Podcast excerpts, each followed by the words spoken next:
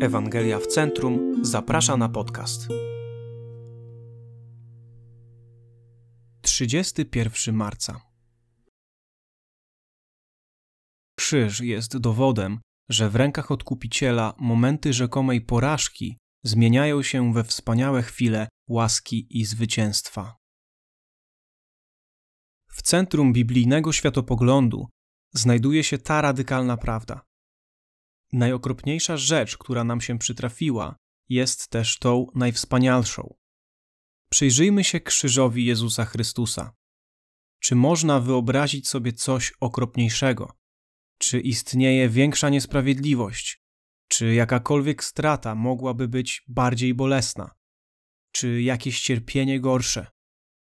Jedyny człowiek, który kiedykolwiek żył w sposób doskonały w każdym możliwym aspekcie swojego istnienia, który oddał swoje życie za wielu i który z własnej woli cierpiał od urodzenia do śmierci, wierny swojemu powołaniu. Został okrutnie, publicznie zamordowany w najpodlejszy sposób, jaki udało się człowiekowi wymyślić. Jak to się stało, że syn człowieczy umarł? Jak to możliwe, że ludzie pojmali i torturowali Mesjasza? Czy nie oznaczało to końca wszystkiego, co dobre, prawdziwe i piękne? Jeśli takie coś się wydarzyło, to czy istnieje jakakolwiek nadzieja dla tego świata? Odpowiedź brzmi tak. Nadzieja istnieje. Krzyż nie był końcem tej historii. W Bożym sprawiedliwym i mądrym planie ten ciemny i rozpaczliwy moment stał się chwilą, która miała naprawić wszystkie inne ciemne i straszne rzeczy, które grzech uczynił wobec świata. Ów moment śmierci stał się jednocześnie momentem życia. Ów beznadziejny moment stał się też chwilą, w której została dana wieczna nadzieja. Ten straszny moment niesprawiedliwości stał się jednocześnie chwilą niezwykłej łaski. Owa chwila ekstremalnego cierpienia zagwarantowała nam, że wszelkie cierpienie pewnego dnia się skończy raz na zawsze. Ten moment smutku wprowadził nas do wiecznej radości serca i życia. Pojmanie i śmierć Chrystusa nabyło dla nas życie i wolność.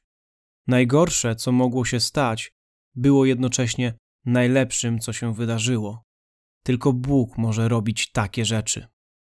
Ten sam Bóg, który zaplanował, że to, co najgorsze, stanie się tym, co najlepsze, jest Twoim Ojcem.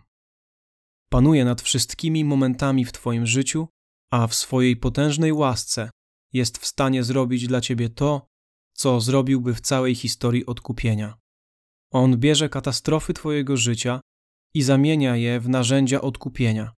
Bierze Twoją porażkę i używa jej jako narzędzia łaski.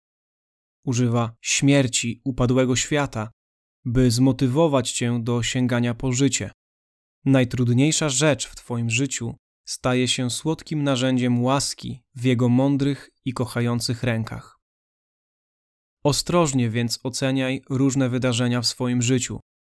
To, co wygląda na katastrofę, może tak naprawdę być wielką łaską. To, co wygląda na koniec, może okazać się dopiero początkiem. To, co wygląda beznadziejnie, może być Bożym narzędziem, by dać Ci prawdziwą i trwałą nadzieję. Twój Ojciec wiernie zamienia to, co złe, w coś bardzo dobrego.